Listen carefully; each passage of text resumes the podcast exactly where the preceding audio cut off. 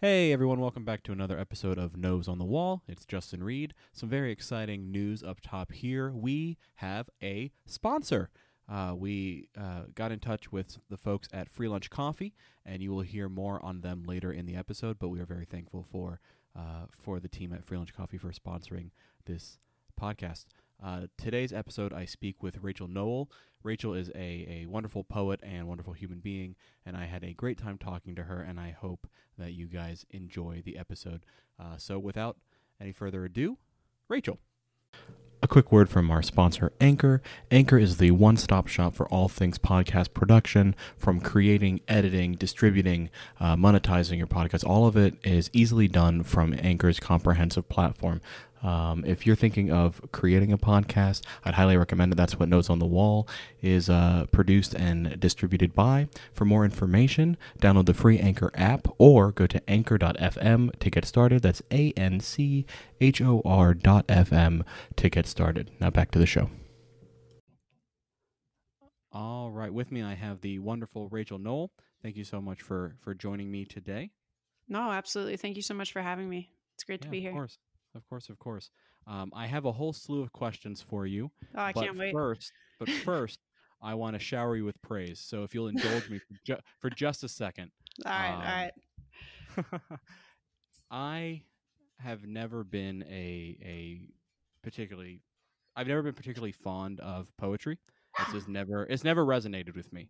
Um, and when I came across your uh, your Instagram, what really captured my attention was how you combined your your words, your your poetry, with you, the way you display it makes it become visual art, and mm.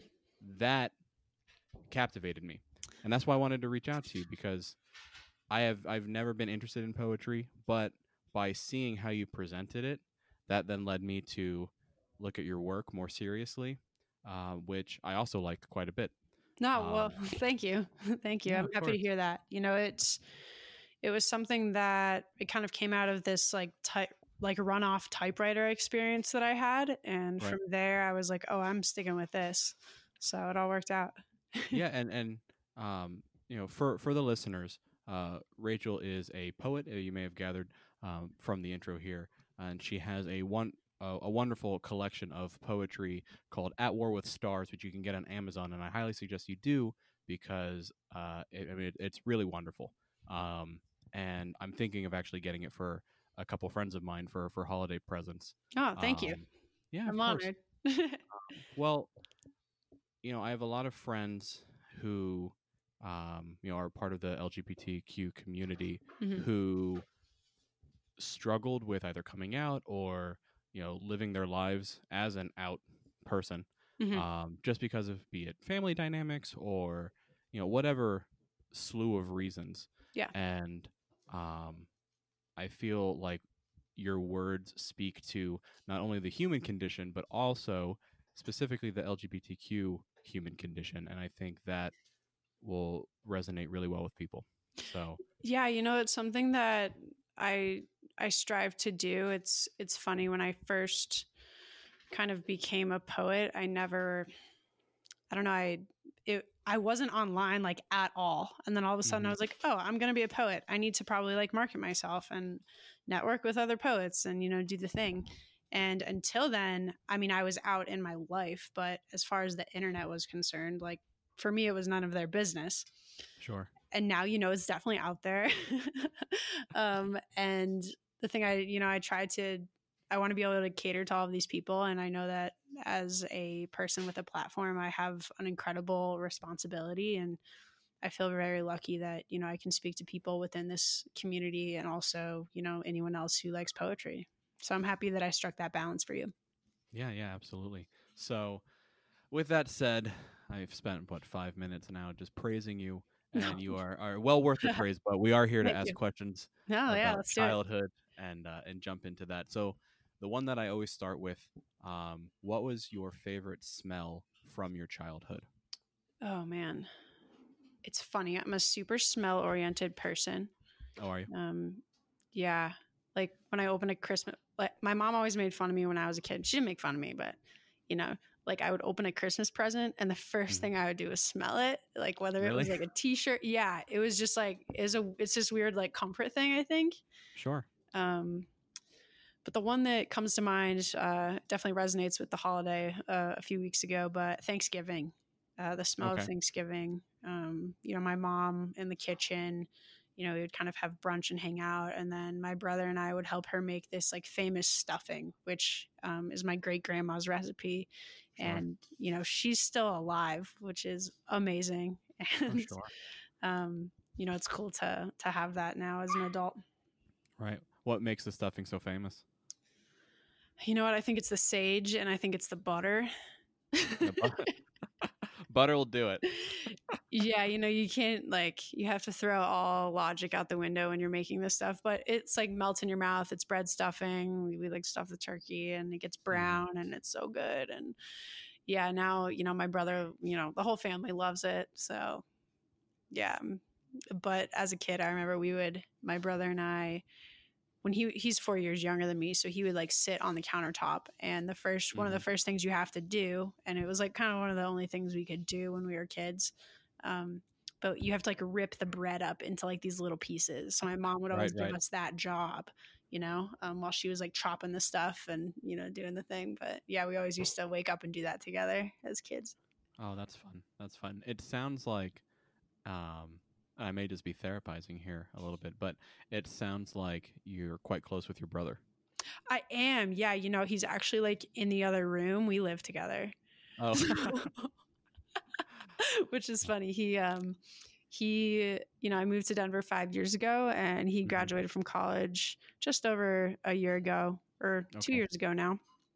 And he said he was never going to move to Denver. And I was like, ah, you're lying. And uh, he called me up one day, like a year and a half ago, and was like, hey, can I like hang out with you in Denver while I find a place to live? And then it just worked out. We were in this like awesome house by this park. Um, my wife and I live here, and, and my brother lives here. And it's it's a hoot of a time, let me tell you. Sure. I love Denver. My, my oh, in-laws are great. Out there. Yeah, and, I love it. Um, I, I spend quite a bit of time there. Um, what what part of Denver are you in? Um, just, just west of the city. So kind of Sloan's Lake okay. area, um, you know, gotcha. ten minutes from downtown, but I mean, I yeah. love it here. I, I tell people all the time, I'm so glad I came here and I'm not sure I'll ever really be able to leave. Uh-huh. Um, you know, I love to travel, but Denver just seems like the great combination, you know? Yeah. Well, that, that was my in-laws, um, like target destination. My, my wife and I were both born and raised in Florida. Okay. And, um, when my wife's parents, when, when my brother-in-law graduated high school several years ago, okay, uh, they decided, all right, we're done. We're going to Denver. Yeah, and, smart. Uh, and they haven't, haven't looked back. Well, they're big skiers. Ah, there we go. There we go. Whereabouts uh, in Florida are you from? Uh, I hopped around the state. So I was born in Miami, okay. and then I spent about ten years in Tampa area. And then my folks are now in Fort Myers, if you're familiar with that part of Florida. I am. Yeah. My grandparents had a place in Naples for a long time. Yep. And yep. my uh, now wife, um, her family is from Orlando area. Gotcha. Gotcha. Yep. You know, I don't miss it. I really, I don't like Florida. Yeah. It's... Uh, at all. you, you know, I miss the, being in Colorado, I miss the beach, but I would never want to live in Florida. Yeah. You know, we left, I did my master's at the University of Cincinnati. Okay. So we were we were in Cincinnati for about four years. Okay. And um, just this past July, we uh, decided, all right, we're we're moving on from Cincinnati. And um, Denver was very much on the list. The only thing is, the, the one thing that I wanted to retain from Florida was water. Yeah, I get so that. We did. We, we landed uh, just outside of Portland. So we're in uh, in Washington State now. Awesome. And um, I mean, it's just, it's such an upgrade from Ohio. Yeah, yeah. I'm from Cleveland, so I, I know that oh, well. Yeah. uh, yeah, actually, the, the, the friend I mentioned that I was gonna get your uh, your poems for the holidays is uh, a Clevelander. Are you guys called? Yeah, and, Clevelanders. Uh, mm-hmm. And he he is so gung ho Cleveland and Ohio. We all are, it, man. You have why? to be to grow up there. Like, you, I mean, if you're going to live in such a gray place and deal with all the weather, like, you have to just completely drink the Kool-Aid. Oh my goodness, I could never. I could never. So, but uh, but in any case, one thing that I'm really curious uh, about is, as a writer, I imagine you were also a big reader growing up.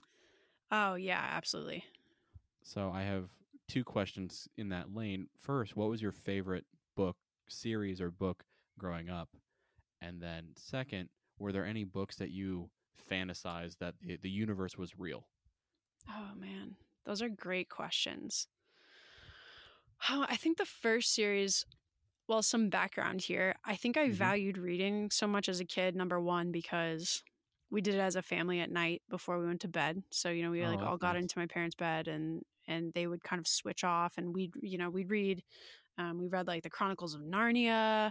We read like Aragorn. We read Harry Potter. Like we read mm-hmm. these like saga type books. So it was something I really loved with, loved. But it's funny because I like could not read at all until I was like six years old. Um, oh, really? Which, and that doesn't sound like too old to learn to read, but I mean, my brother was like very literate at the age of three and a half. So there's competition. Yeah, a little bit. But yeah, I was really far behind in reading and it was really hard for me. Um, but then, you know, so I like kind of learned to read in first grade and then we got to third grade and I had this awesome teacher and he was Missus Zulu. And um, like the option came up to like read Harry Potter as a class, but it was mm-hmm. super scandalous because Harry Potter had kind of, you know, it was like a few years old, but I went to a Catholic school. Oh, uh, so they thought it was like demons and witchcraft and stuff? Well, yeah. So like then then you had to like get a permission slip signed from your parents so that you could like read Harry Potter. And only like, I don't know, I think my reading group was maybe like three people big in my class. And then like the other kids were like split up into two other groups and like read different books. Oh my goodness. But yeah, so for me, like that's the thing that sticks out about that series for me. It's funny. Like I love Harry Potter and I love the mm-hmm. world building um, that the author did there. Uh, but yeah, like the thing about reading that book for me, like that memory comes up of being like one sure. of the only few people that could actually read it in school. One of the cool kids.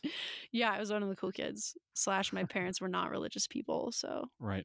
Why'd you end up in Catholic school then?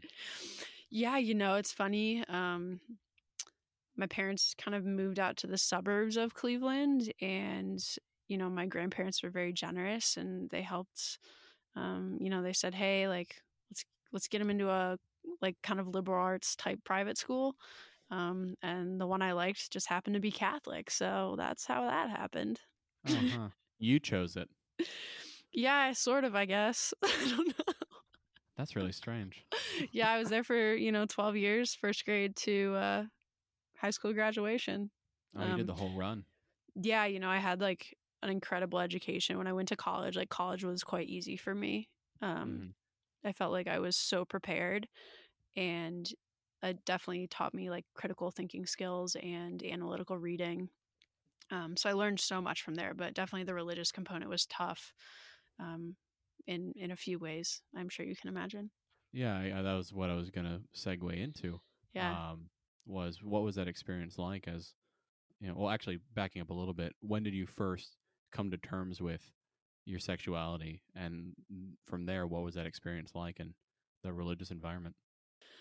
Yeah, you know, it's funny. Um, I, and I vaguely remember this, but my mom used to tell this story at dinner parties. But um, this one time I came home and I was like, Mom, I have a girlfriend. And I was in kindergarten. Okay. okay. I was like, Mom, I have a girlfriend. And she was like, Rachel, what are you talking about? And I was like, I don't know, this girl in my class, we were playing this game and now I have a girlfriend. And, you know, it was some like, you know, we were playing house or whatever. Right, right. And, um, and my parents thought it was so funny. At least they went that route with it. Yeah. They thought it was so funny. They told everyone, they thought it was hilarious. Um, and I think for me, that was in a way me being like, yeah, I like girls, but like not knowing what being gay was or like right. anything about it, you know? Um, mm-hmm. Yeah, so I think I like kind of knew pretty young, mm-hmm. but I didn't start thinking about it or talking about it until I was fifteen years old. Okay. Yeah. Um, and that was tough. You know, I had, you know, it was good. I had a lot of friends who were outside of kind of my school because I played sports on mm-hmm. kind of like club teams or whatever. So they were usually like the first people I ever talked to about anything. And then I had some great friends at my school who I kind of opened up and talked to about it. But yeah, it was hard. I always kind of felt like I was like hiding this part of myself. Um, and I wasn't like, you know, the second I got to college, I was like, screw all of this. I'm gay, you know, right. But it Free was hard. Be. Yeah, it was just kind of hard to like be in that environment and be like, oh yeah, like, you know, people love me. I'm really expected, you know, respected at the school. Like there's kind of this like legacy thing happening. Like my brother was coming up into high school, but there was this like kind of missing piece that I couldn't really share with anyone. Right. Right. Yeah. Well, I'm certainly glad you found the freedom to, uh, to be yourself. Oh my gosh, me too. And now it's so funny because occasionally I'll have someone from like grade school or high school be like, wow, I found your poetry online. And I'm like, what? Like, you know, it's funny, like, and they reach out to you and you talk, you kind of catch up with them and, right. you know, the whole thing happens. But it's funny, the people that have reached out, like I've been su- like surprised and really refreshed. It's right. kind of like given me a new little perspective on kind of like high school. Cause I feel like for a while I left high school and I was really angry mm-hmm. um, just about not being able to just be a person.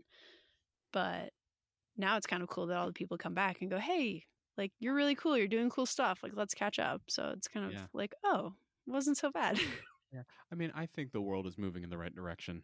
Um, so it's really the, the people that are our age that are still narrow minded enough to, you know, think hatefully. Uh, those people are few and far between. Yeah, um, I think so, too. I mean, it's. The world has changed so much. And of course, we know that, you know, I'm not naive to say that the world we live in isn't incredibly polarizing. Like, it's so polarizing right now. If we look at politics, if we look at, you know, decisions on policy, if we look at, you know, socioeconomic welfare, like the whole thing, it's all over the place. But I think it seems like we're at least getting to that point where it's kind of like, just let people like live their lives. Right. Or at least with, you know, younger generations. My dad always says that the young people will save us. And he said that my whole life. And now I'm like, oh, the young people will save us. So, right, right, right. Which is funny, but it's true, I think. Yeah, you know, I think back to my high school days. And this is kind of a, a messed up dynamic, but I, so I'm a straight white man. Mm-hmm. And, um, you know, got our my wife and our dogs and doing the the typical cisgendered white man life. But you know what? I like it. But okay. When I was in high school, I went to a performing arts school. Okay. And I, I was in band and I would play in the pit for the musicals. And, um, you know, so I was very much involved in that, in that crowd. And I went to high school in Southwest Florida. Mm-hmm. And in the parking lot, there were a lot of lifted pickups with Confederate flags. Oh, yeah. And that kind of, you know, the kids that started doing dip was a big scandal oh, in our high school. That was kind of the environment. And it's like spring uh, break Miami. Yeah, it was it was nuts. um, and I, because I didn't actively dislike gay people, I thought I must have been at least bisexual, which is a really weird dynamic. But that's how mean some people were, right? Oh, and, yeah, I. I get that when you in, in a place that's so polarizing and you're like, I, well, I don't agree with these people. And so I, I guess I'm a little bit gay. I have no idea. Yeah. And um, so I told my then girlfriend, I was like, hey, I think I'm bisexual. And she was like, OK. And that's now my wife. Um, oh, there we go. She was, and she was very cool with it. And I remember probably, oh, goodness, three or four years into our relationship, um, I said, hey, just so you know, um, I don't think I ever clarified on this, but I'm not bi. She goes, um, okay. And I was like, you never like thought about it. She's like, no, why would I have any reason to think otherwise? I was like, I guess that's fair.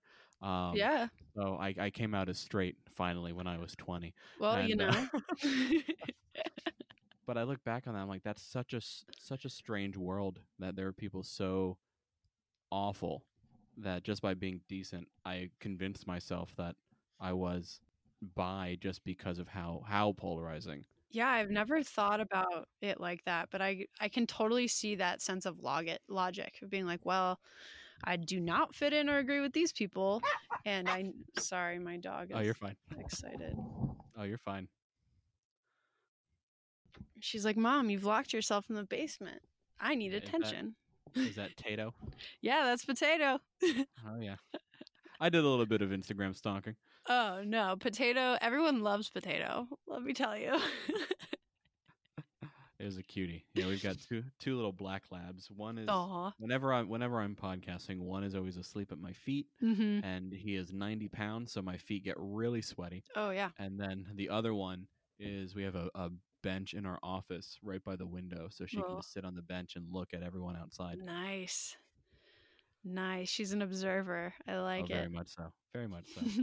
um, but what on earth were we talking about? Oh, um, f- going back to my my first my follow up on the books. You know, you said you, you mentioned all the series that you read with your family. Were any of those worlds? Did you fantasize them? Like, if I was at Hogwarts or if I was in Aragorn, did you ever picture yourself in those universes? Um, I think a little bit with Narnia, just because it this it was like before the movies were made. You know, Harry Potter mm-hmm. came out and like the movies were made, so like your fantasy, my fantasy at least, was kind of like crushed immediately. Right. You know, I mean, the I think the movies are beautiful and well done, but it kind of takes away the imagination of it. Sure. Narnia, I definitely loved. I just really resonated with, you know, like the the characters, and um, I felt like the dialogue was, you know, witty, and I liked the, you know, the scenes where they described the snow, um, and, you know, like the Turkish delight, like all of it. So mm-hmm. yeah, I think mm-hmm. I think I would have to say, you know, Narnia and The Lion, the Witch, and the Wardrobe. Sure. I mean, that's such an immersive world. Oh yeah. I, I mean, it's really well done in terms of how they, you know, he really constructs it in a way that's so, it's so vivid, and you like immediately you walk through the wardrobe and like everything is changed, and right. and the language even like mirrors that, which is, it takes a lot of talent and um you know, being quite deliberate to do that. Right. Right. This week's episode of Nose on the Wall is sponsored by Free Lunch Coffee. Free Lunch Coffee, in addition to being a incredible coffee brand, is also helping make the world a better place. When you buy just one bag of Free Lunch Coffee, you are providing ten meals to children in need. And Free Lunch Coffee gives away fifty percent of the money that they make to end hunger in the lives of young children. What an amazing mission. Uh, Free Lunch Coffee also has some cool custom designed mugs and tumblers. Each mug provides ten meals and tumbler provides twenty meals to children in need. You know, on this show, we talk about our memories, and oftentimes we're very, very fortunate to have those memories. And there are kids out there who don't have that same fortune. And Free Lunch Coffee, uh, through their mission, is helping make those kids' lives easier. And beyond having this incredible cause, Free Lunch Coffee has just great coffee. It's specialty grade, certified organic, and fair trade. Also, they offer a one hundred percent money-back guarantee for thirty days. If you don't absolutely love their coffee, they will give you a full refund. And you can keep the coffee too, so you have nothing to lose. Free Lunch Coffee is offering a ten percent discount to you. Use the coupon code NOSE at checkout. Check it out at free lunch coffee dot com. That's F R E E L U N C H C O F F E E dot com. And use the code name NOSE. Um, what was something that while you were growing up that you thought was going to be really awesome about adulthood that was not as awesome as you thought it was going to be? You know, I want to just say like having a house, like being in your own space. Mm-hmm. I don't think I realized how much adults have to clean stuff. It's constant. Constant. Every day. And it's, things are always get messy. I feel like I clean something and literally thirty seconds later, there's something back on the floor. And I'm like, what the hell is this? You know, like, it's it's so irksome and annoying. Um, mm-hmm. Yeah. Yeah. It's the whole cleaning thing. I didn't right. have to clean much as a child. I was also um, not very messy as a kid. Uh, so is it your messes or is it your wife's messes? What's the uh, what's the it? It's generally like communal messes you know, like the kitchen. Kitchen. And it's like, yep. no matter, like if you go into the refrigerator and grab a LaCroix, which I'm addicted to, and you put it on the counter, it like will leave a water ring and it'll stay there for two hours until it melts. And that's annoying to me. Or like, you know, it's just like, or like you had to dry hand dry the pan or whatever, and then it's flipped over mm-hmm. and then you're like ready to start cooking, or the dishwasher. The fact that you have to like not only load the dishwasher but also unload the dishwasher so you can load it again. That's so annoying. Uh, I think it never ends. Dish, yeah, having a clean dishwasher is kind of the worst situation because I don't want to unload it, and then we oh my start. Gosh. Then we start taking we start using the dishes out of the dishwasher. And oh, then yeah. piling them in the sink. Oh, and, and then, then and then you're like, gosh, I, I have to, I have to do both. This. Oh, it's the worst. It's the worst. It's so, uh, it's irksome. It's frustrating, you know. And we like to, you know, pre-COVID especially, we would, you know, my wife loves to cook and entertain. And, you know, we were doing mm-hmm. that. And we'd have so many damn dishes. And, you know, I hate having things in the sink overnight. So I would always just try mm-hmm. to like get the dishes done. And then it's like, damn, I have to put them all away before I can even like start the next one. It's just this yep. never ending infinity cycle of dishwashing. Oh, yeah. The one that always gets me is when I will go to the store and I'll spend one hundred fifty bucks, two hundred bucks on groceries. Oh, yeah. And I get home and I tell my wife, I'm like, we have so much food. Oh, we're yeah. Gonna last, mm-hmm. We're going this is going to last for a year. We have so much food. And then I put it all away and I open the fridge and I go, what the fuck did I buy? Yeah. There's nothing in here. Yeah. I didn't buy anything usable. I didn't buy anything. I didn't buy any snacks. I didn't. No. like it's always. Yeah, no. oh, I know. I know. Uh-huh. I do. The, I yeah. do the same exact thing. Yeah. Yeah. And I've tried all the different, like this keto diet and then the this diet and rah, rah, rah. And all of them, you're not allowed to have snacks. So when I get snacky, I go into the fridge. I'm like, all I have is a frozen pork shoulder. Dude, can't do anything with that. Screw diets that don't allow snacks. I'm just going to put that. Anyone listening to this, you deserve snacks. Okay? Just God, saying. My my, my wife is probably one of the snackiest people I've ever met. And so much so that we have a system where apparently I'm her butler. And it's oh, okay. No. I, lo- I love her dearly, and I, I, I do uh, allow it to happen. But we'll, we'll both be sitting in our office or on the couch, and she just kind of looks at me and goes, snacks? And I go, excuse me? And she goes, snacks. Snacks. And I go, what do you want? Hmm. Popcorn? Oh, I love popcorn. That's my favorite snack. Oh, she's such a popcorn girl. I ate two I ate two bowls of popcorn today. I'm not I am not even lying. And Potato she, loves the popcorn, so she always knows when uh-huh. it's like going out into the bowl. Uh-huh. uh-huh. Man, yeah. Mm-hmm. Yeah, no, she's a, a popcorn with M and M's kind of girl. Nice. Nice. Oh, yeah. It's a good one. Uh, oh, yeah. Oh, yeah. Um, what's something kind of piggybacking off of the adulthood sucks question? Um, what's something that was common for you growing up that would make zero sense for kids now? Shucks. Uh, you know, it's funny. Um, In my college town, I once had to go buy sneakers. This will connect, right. I promise. I once had okay. to go buy some new tennis shoes, and they're ringing me up. I can, stick... I, can I just pause you for just a second? Yeah. You you saying this will connect, I promise, brings me such comfort because when I tell stories, my my wife yells at me all the time because my go-to line is, this will make sense in a second, I mm-hmm. promise.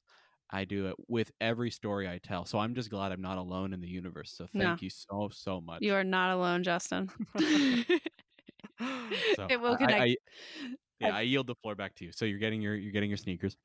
So yeah, so I'm buying these sneakers, and you know, you stick your little credit card into the thing, mm-hmm. and all of a sudden it goes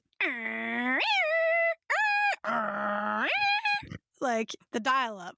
And uh-huh, uh-huh. I was like, I think I looked up at the cashier in like shock because she was young. She was, I don't know, she was a girl that lived in this small little town where this college was. And I was like, oh my God. And I'm like looking at her like I have seen a creature, you know? Right. And she's like, what? And I was like, I have not heard that dial-up sound since I was a kid. Uh-huh. And it's so funny. So I was born in, in ninety-one. Mm-hmm. And, you know, my dad kind of works in, in tech, and, you know, he did a lot of like coding and stuff. And so we had computers in our home, but I remember when we got like our first family computer, and he taught me how to, you know, get on the internet, and he set me up with like an A O L email account. Oh, uh, yeah. Yeah, you know, but it was always that sound of like, okay, I'd get home from school, I'd get like thirty minutes to email my, email my friends, like something I couldn't tell them at school apparently. And right. it would just... it would just fill the house with that sound. And well, kids don't know com- what that is anymore. No, kids don't you're know. On the computer and your parents are like, there's a call. I need to make a call. Get off. Yeah, you got to get the, you got to get off the line. Or yeah, if my mom had to, you know, send a fax for work, she had to unplug the jack and like plug it into the fax machine. And oh my, it was oh, this my whole thing.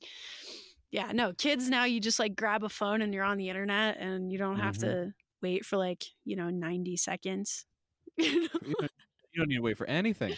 No, you don't. Yeah, the patience factor is, yeah, everything's very instantaneous, and I think, oh, yeah. I think that's part of the reason everyone's so impatient nowadays. Like everyone, you know, even and people, in, yeah, everyone's anxious, everyone's impatient, and I think, you know, the internet has a lot to do with that. Oh, sure. My younger sister, there's an eleven year gap between us. Okay. Uh, she was she was not expected. Okay. And. Uh, I was trying. I was I was home for Thanksgiving down in Florida, and I was trying to explain to her what T nine texting was. Oh my goodness! And it took a little bit of time. I was gonna say also, like, if you tried to explain this to someone, it would make no sense. Yeah, and I was like, my my phone had a keyboard. Okay. And she's like, yeah, no, no, mine does too. I'm like, no, no, no, you're not hearing me. Yeah. uh, it was a, it was a physical, like there were buttons, and she she was like, I don't understand what you mean. I'm like, there was a it was like a keyboard for a computer, but on the phone. And that was pretty advanced at the time. Yeah, it was. I remember when those came out, they were like those little flip things. Mm-hmm. And you like turn them on the side. Oh yeah. Mm-hmm. Oh yeah. I it was it was the L G V two. Oh yeah. And, and um I think four or five years ago, my wife and I got new phones. We got the L G V thirties. So oh, I love it. Um but she's like, "Wait, wait, wait. So did you have all the buttons?" I'm like, when we actually had the full keyboard eventually, but when it was just a flip phone, I had to hit seven four times to get an S. And she's like, that doesn't make any sense. She'd be like, what well, are you what are you talking about? Exactly. Or if you wanted to if you wanted to uh play a video game, you had to put the T V to channel three or channel oh, yeah. four. Oh, uh-huh. Mm-hmm. That's the only way it worked, and then you had to do the little red, white, and yellow little cable splitty thing. Oh man, I still have those because I like love old video games. Mm-hmm, mm-hmm. So upstairs I have it's um it turns the you know the red, the yellow, and the white cords. It transfers it to the H D M I so that it's not pixelated on my T V. Oh, okay. It's gotcha. Really cool. So I got a Super Nintendo, and I have a um, an N sixty-four, so we can play Mario nice. Kart. Nice, nice. Oh yeah. Yeah, we were big uh, GameCube Super Smash Bros. Oh, nice. In, we we have Super my... Smash Bros. Too, actually. Oh, yeah. Oh, nice. In my in, that was the college apartment. We would spend hours. Oh, today. Yeah. I mean, it was it was irresponsible. Uh, I feel you. yeah, yeah. Just get sucked into that to that uh that void. Yeah, you know, it's it's funny. Games are. I think I'm pretty good at problem solving because of the video games I used to play. Mm-hmm. That being said, I don't think that the overconsumption of media is great for kids. Oh, so no. I'm a little torn, uh, but... I mean, everything in moderation. Yeah, right? Exactly, right? Yeah, you know, I was reading that, um, like Bill Gates, this is a while ago, um, he said that his kids were not allowed to have any technology until they were fourteen. Yeah. And my, my thinking is, if the guy who made it says that, there's probably something to it. Yeah, he he probably knows a lot that we don't know, so right, it's probably some right. good advice. That's it. Right. Um, one one question I had: did you have growing up any sort of like family household remedies for like general sickness?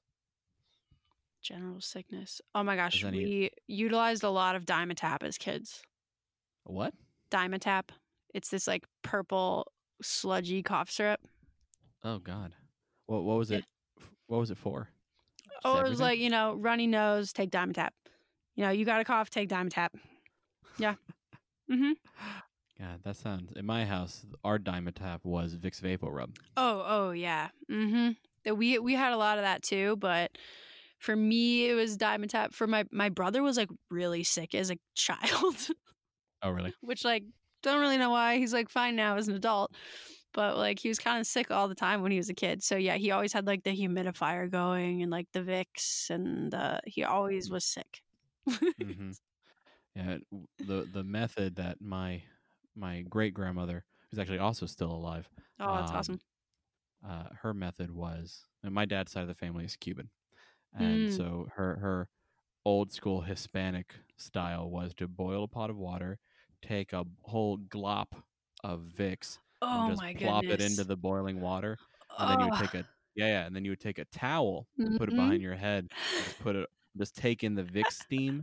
It would kind of burn your eyes. Oh, and then would, you would like yeah, you would come up, and it's kind of like in that episode of SpongeBob if you watched as a kid, mm-hmm. where Squidward like slams his face into a door and then comes back up beautiful. It was like that, but Vicks. That's amazing. Oh, I know the burning eye sensation of the Vicks vapor rub. Mm-hmm. Oh yeah. And mm-hmm. to this to this day, I still I love Vicks. Oh and my yeah. My wife hates the smell of Vicks. You know, I'm sure it's it's triggering in both good and bad ways, so that oh, makes sense. um. When you are older, when you're old, we'll just say old. When I'm old. Uh. What do you think and hope children will ask you to tell stories about? Oh, man. Um, I hope they ask me about Cleveland. And we're going to come back to the whole obsessed with Cleveland thing. Mm-hmm, but mm-hmm. Cleveland was really different when I was a kid. It was kind of dangerous, and I like wasn't allowed to go there. And then after college, I did this AmeriCorps program called City Year, where I taught inner city students in the city of Cleveland. Mm-hmm. Um, and then I left Cleveland, but I didn't leave it because I didn't love kind of the changes that were happening there. Uh, you know, I left because I wanted mountains and more adventure and, you know, kind of right. being away from the place I grew up. But yeah, I hope people ask me about what Cleveland was like and talk about how great it is, because I think it really is changing for the better. I also... How, how so? What'd you say? I said, how so? How's it changing? Um, you know, they're they're really putting money into infrastructure. They're, you know, pouring money into kind of cultural communities. Uh, you know, they, they have like a great playhouse there. Um, the schools are getting better, which is insane. Uh, you know, they're redoing a lot of the downtown area. Um, you know, it's easier to get around the city. The sports teams are getting better. Just like they're really, they're pumping a lot of money into that downtown area. And, you know, I think that Cleveland could have become the next kind of Detroit. Mm-hmm. And uh, we've very much veered away from that path. So it it was cool to see just the change from when I was a senior in high school to being a senior in college. Um, it was so evident, and even now, you know, the I have tons of friends who who still live in Cleveland, and the things that they talk about like are really just cool to hear. Sure, sure, yeah, yeah. That's awesome. That's a pretty quick turnaround too, only four or five years. Oh yeah, it was it was it's pretty shocking. It's it's wild, and it's gotten even better. Like property values have gone up. Young people mm-hmm. are moving back to the city, which for a long time they did not. Mm-hmm. You know, so cool things are happening, and, and I'm happy for that that place. Sure. Were you a big like LeBron fanatic? Yeah, you know, I'm not sure I was ever a fanatic. He's a phenomenal basketball player, and mm-hmm. he does, and he, you know, he did and continues to do so much for Cleveland and so much for Akron, you know, mm-hmm. where he's from. And I don't know, any any student that goes through his kind of like youth program, he pays for them to go to college. Like he's just he's doing really cool things to uplift the community where he came from, and I think that's amazing. Sure, sure. Even from even even in a different jersey. Yeah, yeah. You know, I respect the guy. You know, I think it's cool that he came back, and you know, he got us that championship, and uh, it was pretty cool. Yeah, I have I have no hard feelings about LeBron. I think he's he's a pretty pretty great human. Yeah, it seems like yeah. he's raised great kids, which is also impressive. Um, so, yeah. It was funny. I, back in twenty sixteen, uh, was an intern for Senator Sherrod Brown. Okay. In his uh, his constituent services office, which mm-hmm. is a tough gig. I um, believe it. It's just people calling in and yelling at you about everything. Mm-hmm. And especially in fall of twenty sixteen, because you may have been aware there was a presidential election mm-hmm. that year. Um, and it went in a way that most people weren't expecting. Yep. And um, and there was a, uh, it was also when um, the, uh, I believe the Cavs won the mm-hmm. championship Yep. that, that year. They did. And uh, the Cleveland Indians were in the, uh, not World Cup. Uh, the World Series, World Series, yeah. Yeah. And Sherrod had this great joke. It really, uh, we had all this like P R we had to send out about it, where he was just like, basically, it was basically, he's like, God's looking down, and he's like, oh, Trump became president. We better give Cleveland two championships. They've been through a rough time. That's amazing. The Sherrod Brown was going to make sense in a second. It, it all pieced itself together. Oh, oh yeah. Yeah. I love it. That's amazing. um, did you have any any friends that your folks disapproved of? Oof. I had a few. Yeah, I had a few. Um, how'd they how'd they handle that as parents? You know, I was a pretty independent person. Like, my parents did, I mean, I was, I never got into trouble. You know, mm-hmm. I was never the kind of kid that got into trouble. We did right. have um, some conflict when I came out. I was, I was like sixteen when I, you know, told them. There was some conflict there, and there was some like more restrictions on friends and people I could hang out with. Um, at the time, they didn't know that your friends made you gay or straight. So... um yeah but I really I don't know I I think I was a pretty good friend picker, and mm-hmm. uh my parents trusted me a lot. I had an incredible amount of freedom, and if I had a child, I probably would not give them the same amount of freedom, but I also really didn't take advantage of it. So yeah, I mean, I guess there were a few people that they were kind of leery of, um but it really depended on, I think if my parents like had met their parents, then my parents were usually cool with me hanging out with that person. Mm-hmm. And generally that mm-hmm. was the case. But yeah, I was a pretty, I was a pretty good kid. Good. Yeah. I was, I was pretty vanilla. Yeah. I had my, I had my moments. Of course we all do. Mm-hmm. Um, but you hear about this kid snuck out of the house and got caught and was drinking at fourteen and all this stuff. Oh yeah. No, I wasn't like, doing any of that. I was no. just like, oh my gosh, he's crazy. Yeah, that's nuts. I mean, I, and two, again, back to the media thing, I think kids grow up so fast these days, and it's kind of a shame. You know, like, I don't know what the little things are anymore, but it'd be great if youth could enjoy them, because life, it gets hard. And I think it, unfortunately, it's demanded that a lot of, you know, kids grow up fast. So yeah, just like stay at home and, and be safe and be loved and don't get into trouble or hurt anyone or yourself. Yeah. Yeah.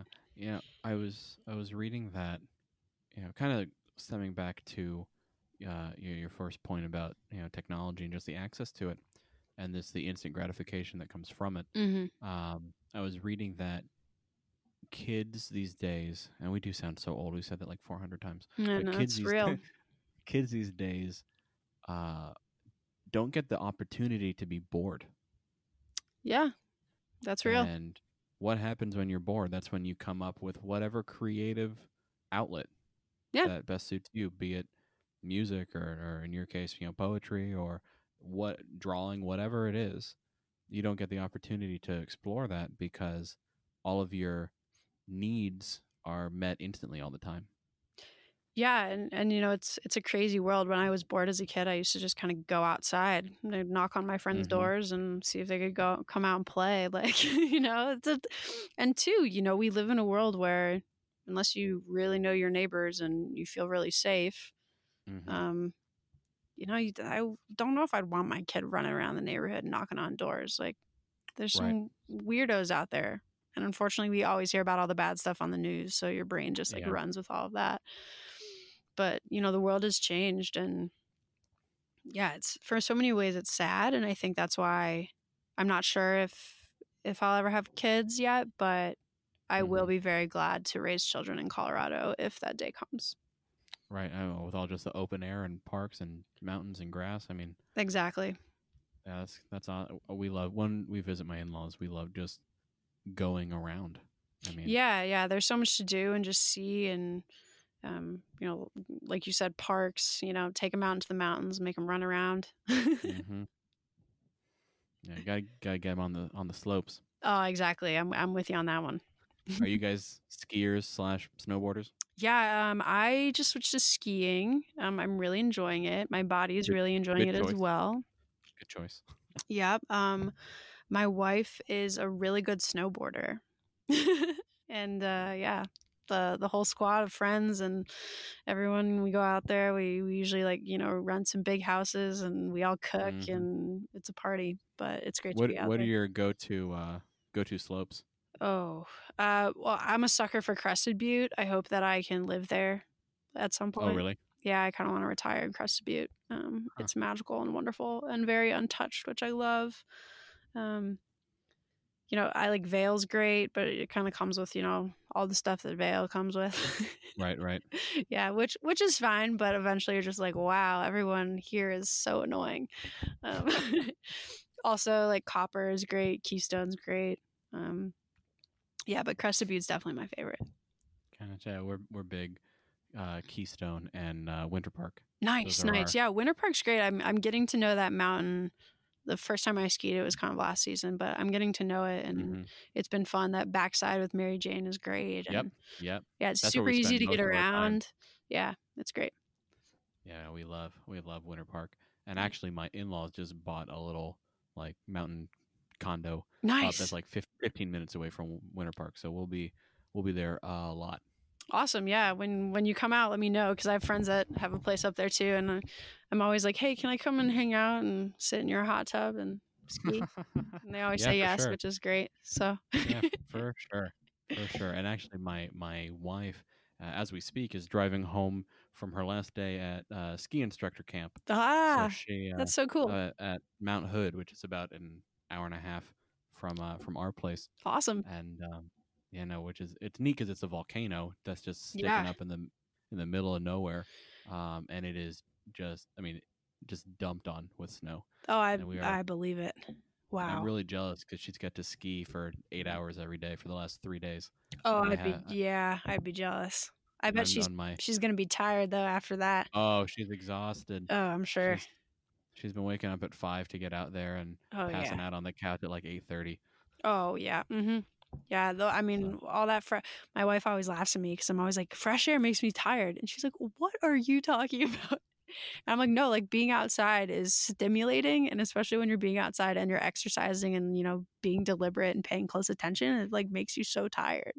Yeah. Oh, for sure. I mean, you don't get to just like smell nature on a day-to-day basis. No, that's with, so true. You know, the grind. Oh yeah. So no, I definitely uh I definitely get what you're saying. Um I I am kind of gearing back to the I could talk about skiing for too long, and that's not what uh people are listening for. They want the stories. Um so what was the single most embarrassing story from your childhood? Embarrassing. I don't get embarrassed very easily, so this is a tough one for me. I'm kind of mm. like I'm that grown woman in the grocery store who like dances around and just doesn't care whatsoever. Uh-huh. Um, so, and I've always kind of been that way. Um, it's free to be. Yeah. You know, I do my thing and that's kind of my prerogative. And I don't know, if you're not like living life and doing your thing, then what are you doing? Um, but I like the mindset. I like it a lot. Yeah, yeah. I don't know. I've really reached that point in my life where I just like do not care what anyone thinks about me whatsoever. Uh-huh. And but it's attracted like great people into my life. Um, like one of my best friends I met at a dog park, like, mm-hmm. and we just randomly met each other in Denver a few years ago. And I saw her fall in love with her husband, and like we're all great friends. And it's this, but it's because I like met her at the dog park, and I was like, oh, you're cool, let's be friends. So I like to think I attract cool people, but um, you know, dogs will do that.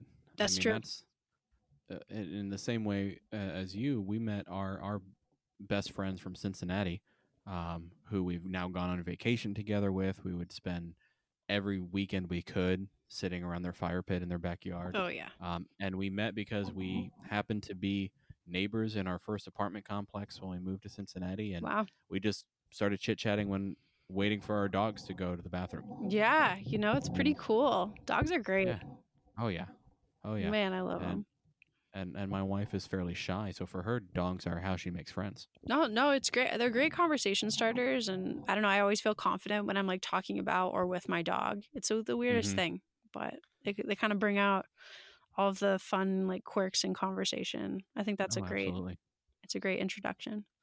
Absolutely. In terms but, of, but no en- embarrassing stories. Not a ton. Oh, I do have a. I've thought of one now.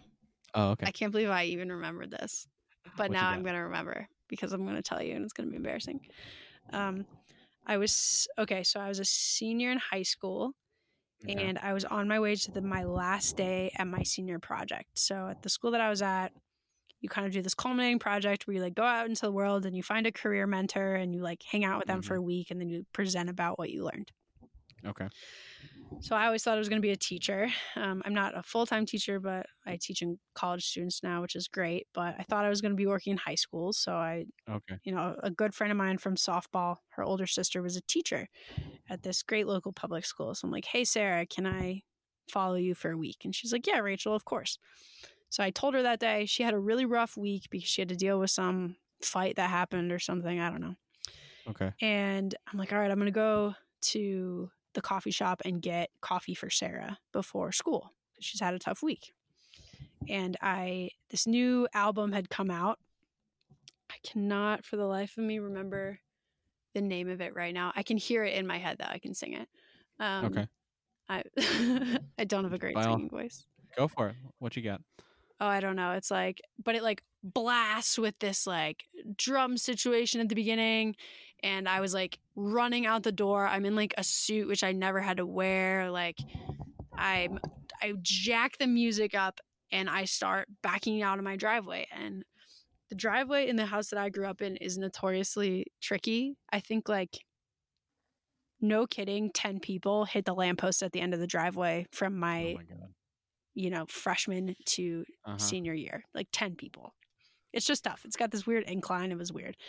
Okay. But I start flying down the thing. And all of a sudden, because, you know, you look in your rearview mirror and there's nothing there. So I'm like, I know the driveway. I fly down the driveway. And, you know, I wasn't going like twenty miles an hour, but I was going down the driveway. Yeah, you're peeling out. Yeah, I'm peeling out. All of a sudden, I smack something. And I turn around, and out of the back of my car is this giant, like, truck. This giant truck that I have hit in my driveway. Oh my God. And I am like, what the fuck? Like, I'm freaking out. You know, and for two, I had like never gotten into an accident. So I was like, oh my God. Oh God. You know, yeah, I, I was like, that. finally, I was like eighteen. I haven't gotten into an accident. Like, this is awesome.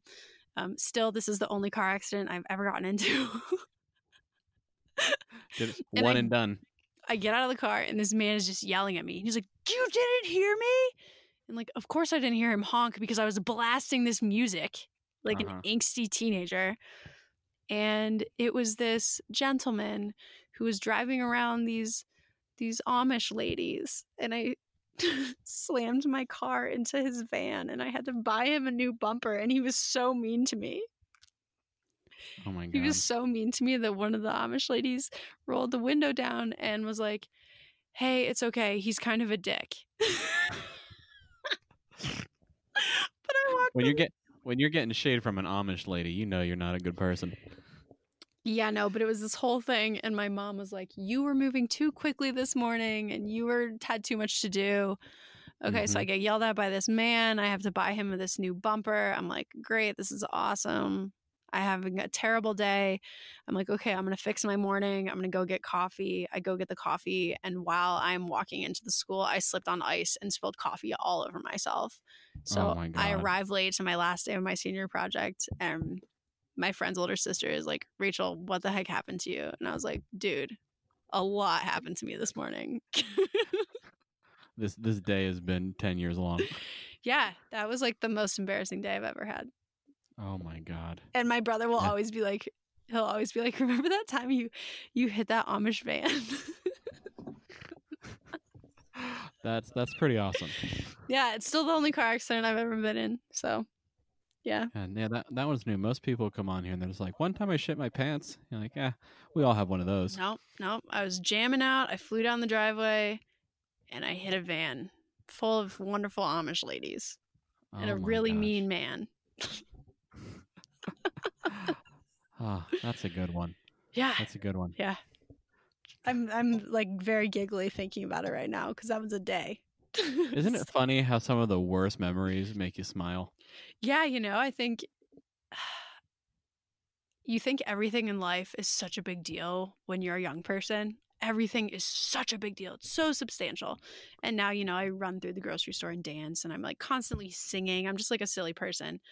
Uh-huh. And when you're a kid, you're always so you're so embarrassed about stuff. You think every little thing is going to impact the rest of your life, and it, oh yeah, and it doesn't.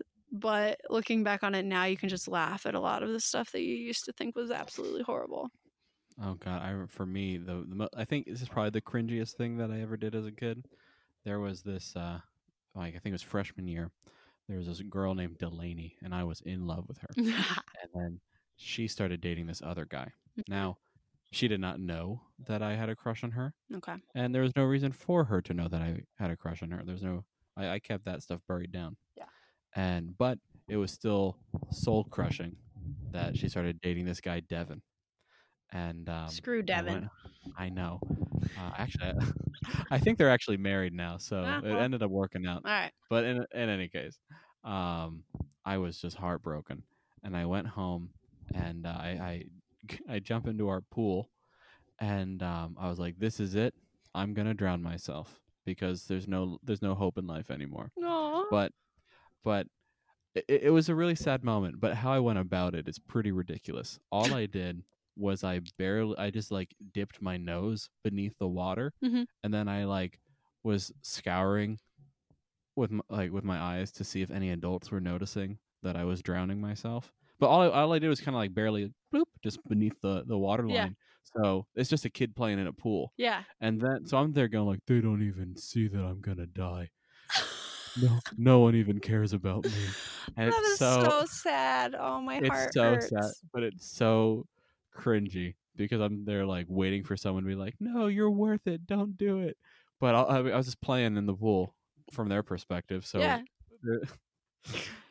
Oh God, kids are so weird. Kids are so, I mean, children are weird. I still think kids are freaking weirdos.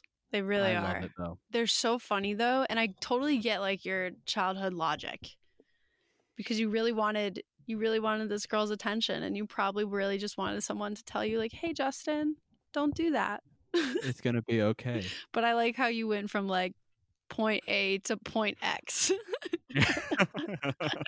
yeah yeah there was no reasoning yeah no. in, in between those two points. No just, when you're a kid yep. you don't need it, so it's fine.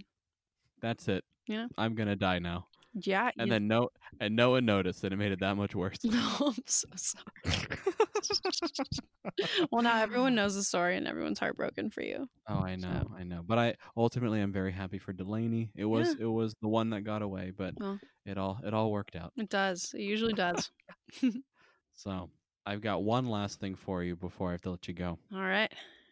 What was one thing that you believed for way too long as a kid? Hmm. Wow. As a kid, I think I thought I had a really interesting idea about relationships. Okay. I think I thought that they always had to be hard. And I talk about this a lot now as an adult who's like, mm-hmm. I have found like my most perfect person that I could ever be with. And we're married and we're so happy. That's sweet. Yeah. I mean, she's the best. But we have very little. We have like never had any conflict in our relationship because we are both just so good at communicating, which mm-hmm. I know is very rare. But I think that for a really long time, I thought that any kind of like friendships, relationships, whatever it was, they required this certain amount of struggle and like fighting, and it, it was like not a healthy image. And that probably came mm-hmm. from, you know, I was a gay teenager and you had to, I had, was like fighting to make relationships work, whatever mm-hmm. relationships were when you're in high school, right? And, you know, like my parents got divorced. So I kind of like grew up seeing these like unspoken truths and, mm-hmm. you know, behind the scenes arguments and like grew up with that. So I thought it was like kind of a normal thing. Right. And now as an adult, I know that that is not a normal thing. And I'm so thankful that it's not. And I don't know. I tell people, I can't tell anyone enough who's like looking for their person that it doesn't have to be this terrible fighting struggle. Like you can just love someone and be loved, and it can be healthy and beautiful, and you don't have to ask any questions about it. Right. It's okay to just be happy. You don't need to fight to get there. Exactly. Yeah. You can just sit in the peacefulness that you've found and enjoy it and not worry that something's wrong because it's so great. That's awesome. That I like. That's a nice, wholesome spot to end on. Thank you. Um, so thank you so, so, so much for, for joining me and giving me a whole hour of your time. No, of course. I, uh, I so very appreciate it. And uh, I'm going to plug you one more time. Uh, At War with Stars. You can find it on Amazon. Uh, you can find Rachel on Instagram at R R N O A L L. Did I get that right? You did. Perfect. And uh, check out her stuff. She's really a phenomenal poet and, and truly an artist. And um, I so very much appreciate you giving me this time. So thank you so much. And uh, I hope you have a, a great rest of your day. Thank you. Thank and, you. Uh, I enjoyed this a lot. It was nice to sit down and be really intentional and think about, you know, growing up. So I really appreciate you. And, and thank you so much for reaching out to me. Of course. Of course. Alrighty. Well, I will, I'll let you go. And uh, take care. I'm awesome. Sure we'll talk soon. Great. Thank you, Justin. Uh, Have yeah, a good night. Yeah, you too. Bye-bye. Bye.